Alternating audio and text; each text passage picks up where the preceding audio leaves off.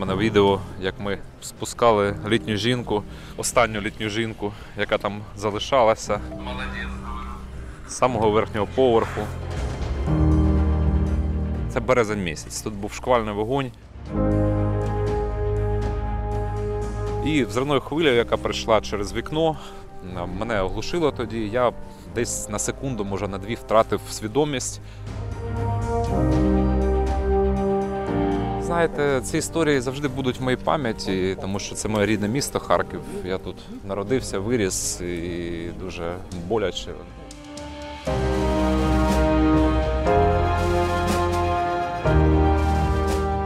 Тоді я приїхав, мене такі сльози на очах були.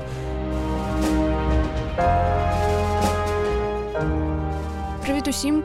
Це подкаст Герої Харкова. Мене звати Тетяна Федоркова. Е, На зв'язку Володимир Носков зі Львова. Радий теж всім сказати привіт.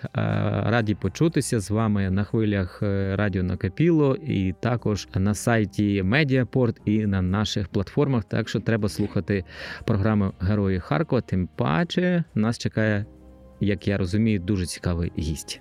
Так, сьогодні ми будемо говорити про роботу гуманітарної місії Проліска, яку очолює е, наш е, земляк Євген Каплін. Той самий Євген Каплін, який з 2014 року на Донбасі займався дуже серйозно, займався гуманітарною місією.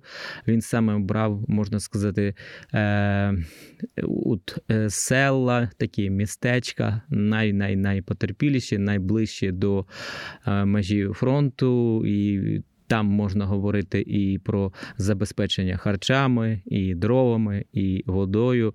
І що мене навіть здивувало, він там намагався навіть налагодити логістику соціальних автобусів, бо пише, е, розповідає, що е, цим величезна проблема була, тому що приватні перевізники е, з Донбасу в певний момент поїхали, а людям треба було діставатися за ліками, за продуктами там ще за якимись е, потребами, і вони от е, налаштовували е, цю логістику між селами. Ну і безперечно, це евакуація людей. А вже е, 24 лютого е, 2022 року, коли почалася почалося повномасштабне вторгнення, його місія зрозумілих причин розширяється. Так, ми знаємо, що у Проліскі є багато ем, філій, підрозділів в різних регіонах на Сході, у Дніпрі, зокрема.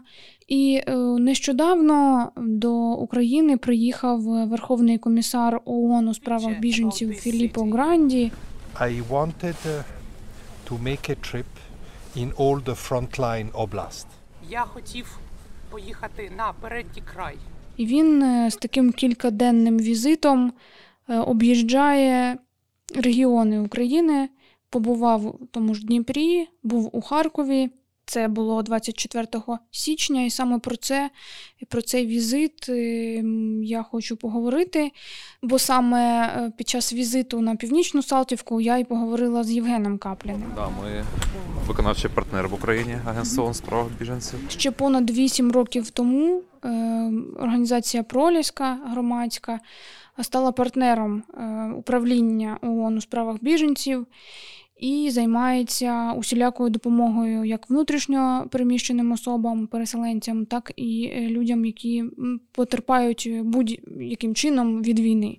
Ну так, я так розумію, що е, приїзд е, був пов'язаний саме із ознайомленням з, гуманітарною соціальною ситуацією у Харкові, зокрема на північній Салтівці, про яку ти згадуєш, так там є люди, які залишаються жити в розбитих е, будинках, і ми знаємо, що міська влада за допомогою міжнародних е, партнерів допомагає гарячими обідами, е, там гуманітаркою. І, вочевидь, комісару було дуже важливо побачити, в яких умовах е, зараз знаходяться люди, які зараз є потреби, і чим далі можна допомогти. Так, зустріч е, Філіппо Гранді з міською владою і з волонтерами, з харків'янами почалася з вулиці Наталії Ужвій біля того самого будинку номер 82, який найбільш обвалений. е, Частина його зруйнована зовсім. This house has also been affected. Е, Тут були, е, е, на жаль, за- на, на жаль, загибли. And unfortunately there were dead people. І це, звісно, вразило е, Верховного комісара. Він, е, побачивши це, питав, де саме стояли росіяни, і міський голова Ігор Терехов пояснював, що це було просто неподалік, кілька кілометрів, окружна. За окружною. Behind the, the city. е, Over there, behind the city. Коли вони стояли, пане Це, мер? е, 24 лютого.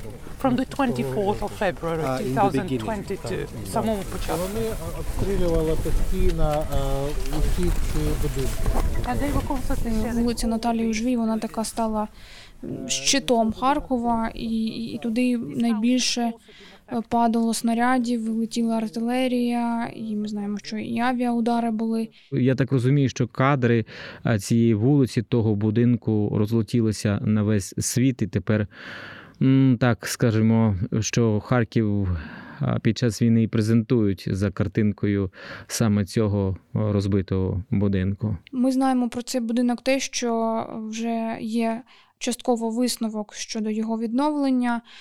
Точніше, е, перший під'їзд е, підлягає знесенню, це вже точно сказав е, Ігор Терехов. Він неможливо відбу- відбудувати. Другий, другий під'їзд, така друга банка, вона зараз по експертному заключенню на 65% зруйнована, і тому наші спеціалісти вместе з експертами, з науковцями зараз видадуть нам остаточне рішення. Один з таких важливих моментів, е, який відзначив е, Верховний комісар Філіппо Гранді, він е, сказав, що його вражає те, що попри те, що відбувається, війна триває, обстріли на північній Салтівці почалася хоч якась, але відбудова. Є ремонтні бригади, крани, тобто будівельна техніка, все це він побачив. But I want to say one more thing. The mayor showed me the reconstruction that is already happening here. І я хочу сказати ще одне. Е, Пан мер показав мені е, це відбудова, яка відбувається тут зараз. This is the most important. Це найбільш важливе. We continue to give humanitarian assistance, but we must, the, all the world must help Ukraine to rebuild and reconstruct very quickly. Ми будемо продовжувати надавати гуманітарну допомогу, але я гадаю, що увесь світ має надати допомогу Україні, аби відбудувати Вово, пам'ятаєш, ми якось з тобою вже говорили про пункт незламності на північній Салтівці. Це Так, такий намет, добре. е, ДСНС, де можна зігрітися, де є телевізор, зв'язок. Працює? Так, туди час від часу приходять люди. І туди заглянув і Філіппо Гранді. Він туди зайшов разом з міським головою і дійсно зустрів там кількох місцевих мешканців, які прийшли з будинків. Відбувся невеличкий діалог між Верховним комісаром і мешканцями Північної Салтівки. I know that Я маю сказати, що ви пережили страшне, дуже, е, дуже жахливе е, зруйнування домівок. I see that you still have the smile on your face. Але я все ще бачу, що на ваших обличчях є усмішка. You know the whole world admires you because you are strong people. Ну мы ж казаки, знаете, мы ж казаки, а казаки оптимизма никогда не теряют. Спасибо вам за вашу поддержку. Пропоную послухати пенсіонера Валерія, який був серед тих людей, які були в цьому наметі, що він е, розказав про себе. Ну, дома, мы до 3 марта были дома еще. Потом, когда в наш подъезд третий, два прилета пришло сразу, мы с женой быстренько собрались и пошли в подвал в школу, гимназию 172. И с 3 марта мы жили в школе в подвале. Вот. И жили аж до дек- начала декабря мы там все время жили. Сделали там парты, стулья, там э, спальное место сделали, кушать там готовили. Света когда не было, готовили на костре. У нас сначала много семей было, потом начали понемножку разъезжаться. Первые неделю до 300 человек было в подвале, потом меньше, меньше, меньше стало. Ну, где-то вот последнее время мы жили 4 семьи. Осталось, мы там и в школе убирали, помогали там, в общем. Вот с 3 марта по 1 декабря мы жили в подвале с женой. Сейчас мы с 1 декабря вернулись домой. Ну, в квартире у нас свет и газ есть. Ну, все, остальное все. Водичку ходим в школе берем. Ну, холодно, обогревателями обогреваемся. Свет есть, обогреватели включаем, греемся. Холодно, ну, терпимо, что делать. Надо перетерпеть это, пережить. Цікавий такий козак, можна сказати, на таких козаках і тримається північна Салтівка. Це А загалом 150 тисяч харків'ян залишилося без житла за підрахунками міського голови Ігоря Терехова. 500 будинків зовсім не підлягає реконструкції і відновленню. Е, Зараз на реконструкції знаходиться десь е, більш 40 будинків. А скажи мені, будь ласка, можливо, я от е, не настільки пильно відстежив цей момент. Я чую про Чернігів, чую про е, Київщину, от про країни, які саме будуть е, допомагати відбудовувати. Так, про Миколаїв чув, про е, Херсон чув. А все-таки, от відбудову Харкова, відновлення, е, які країни вже е, офіційно погодилися вкладатися і підтримувати е, п- п- проекти? Те, що я чула, точно Туреччина підтвердила такі наміри відбудовувати Харків. Також я чула про Америку, США, але точно не можу сказати. І взагалі все йде навколо майбутнього генерального плану Харкова. Е, Ти знаєш, що має бути він створений, і до цього процесу залучений відомий архітектор Фостер. Так, але це такий процес якийсь е, напівзакритий і не до кінця зрозумілий. Так, от я ще про що? Просто якось про інші міста я е, чую чутно набагато більше інформації і пропонують цікаві проекти європейські країни. І мені б хотілося більше почути е, про харківські плани і наміри. Одна історія, у яку я от зачепив буквально на цьому тижні, спілкуючись із радницею а, уповноваженою президента України із питань безбар'єрності Тетяною Ломакіною, вона сказала, що от ті будинки, які зруйновані, або які доведеться відновлювати, тепер місцева влада повинна якби відбудовувати так, е, за стандартами. Е, Безбар'єрності, тобто, щоб було зручно всім, ну, ба- всім категоріям. Так? Це і мамочкам з візочками, і бабусям, які погано ходять, і е, лю- лю- людям, які пересуваються на кріслах колісних. Законодавство, яке зараз ухвалюється, і там постанови різні, якраз е, передбачають великі зміни. І нарешті, от е, має місцева влада звернути на це увагу і при реконструкціях, е, реставраціях, ремонтах мають вже е, почати діяти за новими е, законами безбар'єрності. Ну, я думаю, так, це має все виконуватися. Головне, щоб були гроші і взагалі можливості щось побудувати. Бо зараз, я так розумію, саме тому, що ми є прифронтовим регіоном, про це говориться так, повз.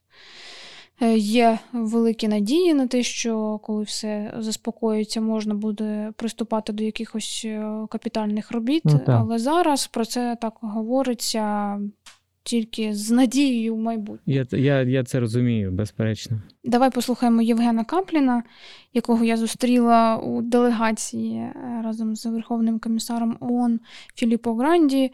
Він теж показував, е, звідки він зі своєю командою евакуйовував людей. Ну, в Харківській області у нас один з наших польових офісів. У нас зараз ми покриваємо 13 регіонів України, включаючи Харківську область. Ну, це для нас рідна область. У нас тут е, організація колись була створена в Харкові, і до 24 лютого тут знаходився наш е, головний офіс. Операційна діяльність була на Донбасі. Зараз один з польових офісів У нас е, два основні донори. Ми є виконавчими партнерами двох агентств ООН, Агентство ООН з прав біженців в Україні і Агентство ООН з координації гуманітарних справ. І загалом до певного часу була підтримка грошова, потім її призупинили. Щось вам відомо про це? Дивіться, наша підтримка, я от особисто тут е, тільки що показував е, з цього будинку, який зараз мер показує. Ось в мене відео, як ми спускали літню жінку, останню літню жінку, яка там залишалася. З самого верхнього поверху. Це був березень місяць, коли там не працювала я от в ролі оператора. Е, Коли не пра- Це в 82 Наталі Ужвій, так? Це той самий будинок, просто другий інший бік. Так, так, так. Це березень місяць. Тут був шквальний вогонь. До нас щодня на гарячу лінію зверталося до 400 людей з північної Салтівки, тому що таксісти просили 5-7 тисяч гривень чисто до вокзалу довести. Е, Ця бабуся, ми про неї дізналися. Волонтер сказав, що там лишається одна людина на в самому верхньому поверсі. Я до неї приїхав. Е, Тут було вікно тиші умовно з 6 до 7 ранку. що Тут шквальний вогонь був е, решта часу. І ми знали, що там на 72 школа, ми знали підвали, де колективно жили люди, і точково знали, де в квартирах залишалися люди. Якщо люди просто хотіли виїхати, ми давали машину безкоштовно доводили до вокзалу, до евакуаційного поїзда той в цей час. Е, З цією бабусею конкретно я ще три часа вів перемовини, щоб вона захотіла виїжджати. В неї не лишалося ні їжі, ні води, ні комунікації не було. Ну це жахливі умови і постійні обстріли, які тут відбувалися. Е, Ми договорилися тоді за санаторієм Роща, який був такий шелтер для прийому, і вивезли її туди.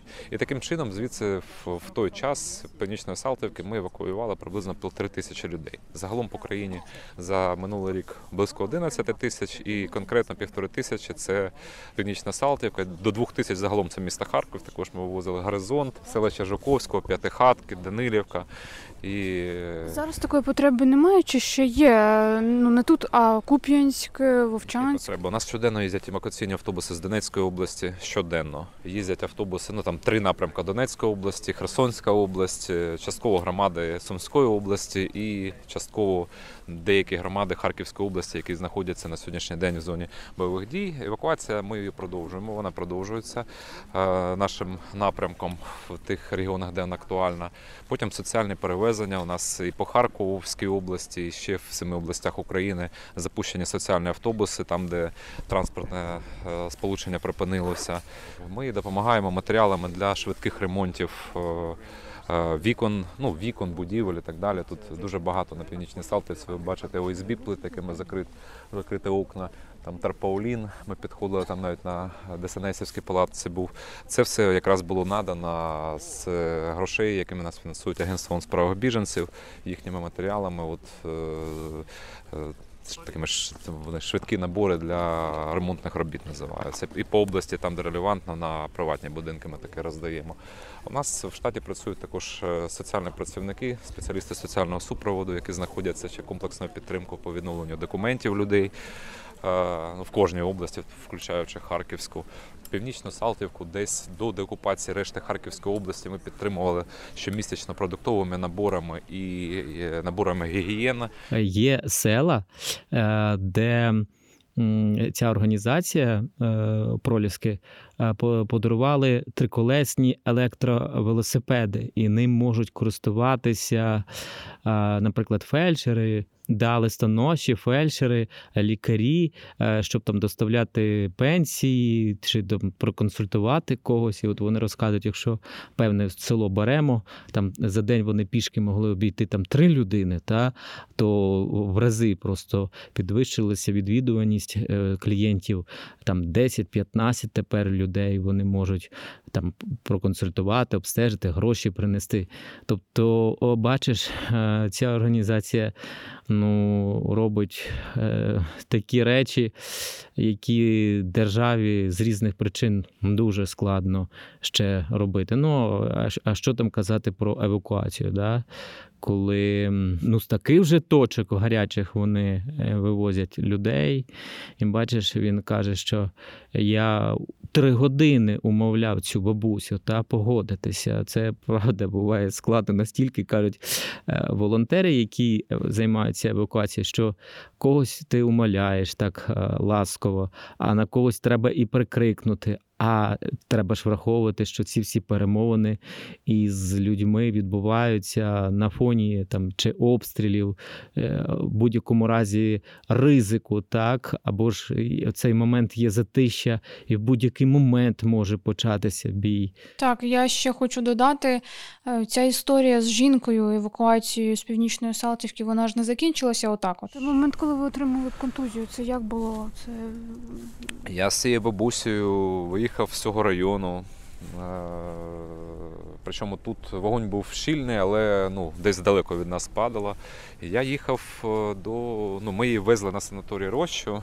І на певному е, маршруті біля веломосту по ну, колишньому московському проспекту ми їхали тоді, і на якомусь певному моменті, ну, я не знаю, як правильно що сказати. Тобто, ну, жінка вона там вже місяць не приймала ванну і так далі. Тобто, ну, я відкрив вікно, щоб е, трохи свіжого воздуха в машині було.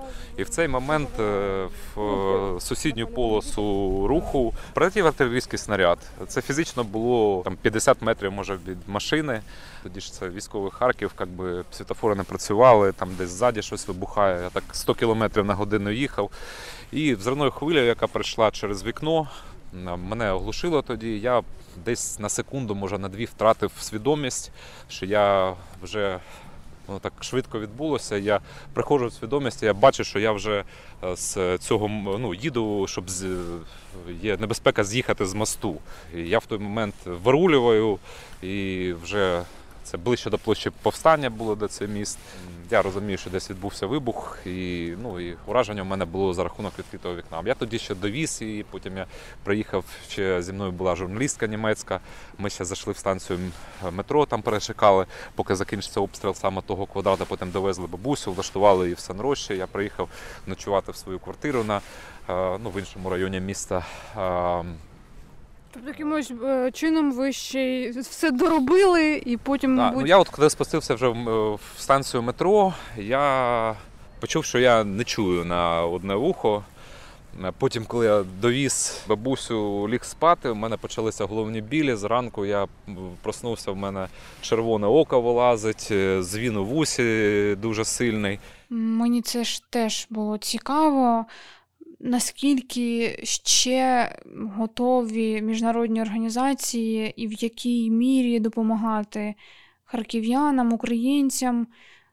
Це питання таке висіло у повітрі, бо ми знаємо, що були, е, була і матеріальна допомога, е, навіть тим, хто не є переселенцем, люди, хто постраждав від війни, живе в прифронтових регіонах, отримували частину там коштів, це невеликі кошти, але тим не менше вони могли отримати цю допомогу. Ну і продовжують по Харкову гуманітарні організації міжнародні встановлювати е, пластикові вікна. Знаю, що на моїй вулиці е, теж багато хто зміг собі е, встановити вікна. От у мене е, сусідка, трикімнатна квартира, 80 років бабусі. Е, Вона була, що називається, в темряві, тому що довелося забити деревом вікна та після того, як вибухова сила вибила їх. А, і от тепер вона з вікнами її встановили. Здається, словаки. Це вон, якась там компанія, якась фірма встановлює а, пластикові вікна, і задоволена ця жінка тепер. В минулому році там це був восьмий рік нашої праці на Донбасі, і нас також. Е, е, Ну, перші два роки ми фінансували, скажімо так, самі себе, хто що принесе. Якраз в Харкові стояли палатки, де збиралася гуманітарна допомога. Потім там на мою Фейсбук, Фейсбуці через мою сторінку на картку збиралися гроші на евакуацію. 16-го року нас почали підтримувати е, ООН. І якраз е, ВКБ ООН це була перша е, міжнародна інституція, яка нас почала підтримувати. Восьмий рік е, нашої операції, в 2022 рік, ми заходили, і було таке е, вже враження у міжнародних донорів, що це, мабуть, останній рік, коли там вони в Україні підтримують, вкладають гроші, тому що на Донбасі це вже пройшло в такий затяжний конфлікт. Нічого нового не відбувалося, просто кожен день відбувалися обстріли будинків, е, але ну, не в такому масштабі, який є сьогодні. Е, Та моя думка така була, але 24 лютого, як би так сказати, круто змінився контекст. Те, що у нас там відбувалося 30 будинків на місяць на Донбасі, тут е, це стали сотні тисяч будинків. І я думаю, що міжнародна допомога Україні буде продовжуватися до тих пір, поки тут будуть потреби. У нас також програми вони ну як почали працювати. Ми там у нас з'явилися продуктові набори, наприклад. І ми брали, ми знали, що тут є на північній Салтівці є волонтер, е, знали там, де в підвалах живуть люди. І ми взяли його на роботу до нас, таку людину активну з громади. Практично в кожному селі після 24 лютого появлялися активні люди, які лишилися в громаді, які продовжували життєдіяльність е, села там або району якогось певного. Точно так же на горизонті був була людина, там е, яка знала в кожному подвалі, скільки в неї живе людей. О, до речі, ще е, от ще один момент. Нещодавно запропонували допомогу а, обігрівачами. Е, Ну, так сталося, що, наприклад, в нашому будинку, де живуть мої батьки, там сусіди наші, та у них там 14-17 градусів. І то, звісно, люди дуже раді цьому були, хоч трохи підігріти своє помешкання. Я, я особисто ну, за то, коли відбувалось в, Харкові, до, до, до, до одного дня, коли я отримав контузію, перебуваючи в Харкові, я за кермом там за декілька тижнів ну, сотні людей е, вивозив, слухав їх, і когось до вокзалу довозив. Знаєте, ці історії завжди будуть в моїй пам'яті, тому що це моє рідне місто Харків. Я тут народився, виріс і дуже боляче. Ну, е, знаєте, для мене це не було несподіванкою, тому що я ну 9 років чи 8 років ми все це бачили на Донбасі, як це відбувається. І е, коли е, я там особисто агітував людей виїжджати, я ну, радив їм виїжджати, тому що я розумів, що це, це там за тиждень-два може не закінчитися. Тому що я бачив 8 років те ж саме там, ну звичайно, не в таких масштабах, але було зрозуміло. Тому дуже дуже прикро бачити це в своєму місті. Я перший раз, коли приїхав, я вивіз з колег, перебазував в головний офіс і через там два тижні вернувся в березні в Харків, займатися такою польовою роботою, координати евакуації, сам за кермом їздив. І коли я там, от мене не було, коли обстріляли Харківську обладміністрацію, наприклад, я віз конвой туди. Я приїхав, у мене такі сльози на очах були. Коли пакет градів по парку Горького пролітає, дивлюся це відео. Я якраз знаходився в Харкові, тож були дуже Гуманітарна місія Проліска продовжує свою роботу як в Харківській області, так і в інших регіонах. Можна відкрити сторінку Євгена Капліна у Фейсбук і подивитися, е, що саме робить його команда. Наприклад, от я зараз відкрила і бачу, що вони надали, наприклад, 15 тонн питної води мешканцям деокупованого Борівського. Я раджу теж підписатися на сторінку Євгена Капліна, щоб бачити взагалі, що відбувається як в районах, так і в сусідніх. Так, бачиш, і вони йдуть туди, де на ті землі, які наша армія звільняє, е, і йдуть до е, людей, які пережили е, тимчасову окупацію, щоб їх підтримати і їм допомогти. свіжі записи Євгена про деокупований Святогірськ Донецької області. Він записує такі невеличкі відео, в яких розповідає, як ем, зачепила цей населений пункт. Е, Точніше, як зачепила, да? це слово не підходить під, під це взагалі. Як розвалила. ну, руйнування житлового фонду по самому місту десь відсотків 80-90. Е, Сіла, які були в громаді, ми сюди їхали по Оскільській громаді Харківської області, по Лиманській громаді Донецької області, по Святогірській громаді. Руйнування є 100%, тобто там взагалі або не лишилось людей, або 2, 3, 5 людей лишилося. Територія Святогірської громади тут замінована ну, майже вся. Ти знаєш, Тань, такі у мене от думки, що війна триває, а це означає, що а, фінансове гуманітарне становище багатьох людей буде гіршати з різних причин. Інша річ, що ще будуть е, звільнятися після боїв е, території, тому таким організаціям, як Проліска, ще буде дуже багато роботи. І не тільки під час війни, а ще, мабуть, роки 2, 3, 4, 5 після війни, допоки е, будуть відбудовувати будинки. Зрозуміло, що у держави кошти на це будуть не одразу, і люди будуть мешкати в якихось тимчасованих помешканнях. Тут у Львові навіть трапляється спілкуватися з людьми, які не знають, куди вони повернуться, і вони не знають, що їх чекатиме в умовному завтра. Вони просто зараз живуть одним днем. Щоб не завершувати на такій сумній ноті, е, хочу тобі розказати про свої спостереження в інтернеті. Бо вчора я гортала стрічку Фейсбука, і мені випала група Ізюмська, якась ізюмська група.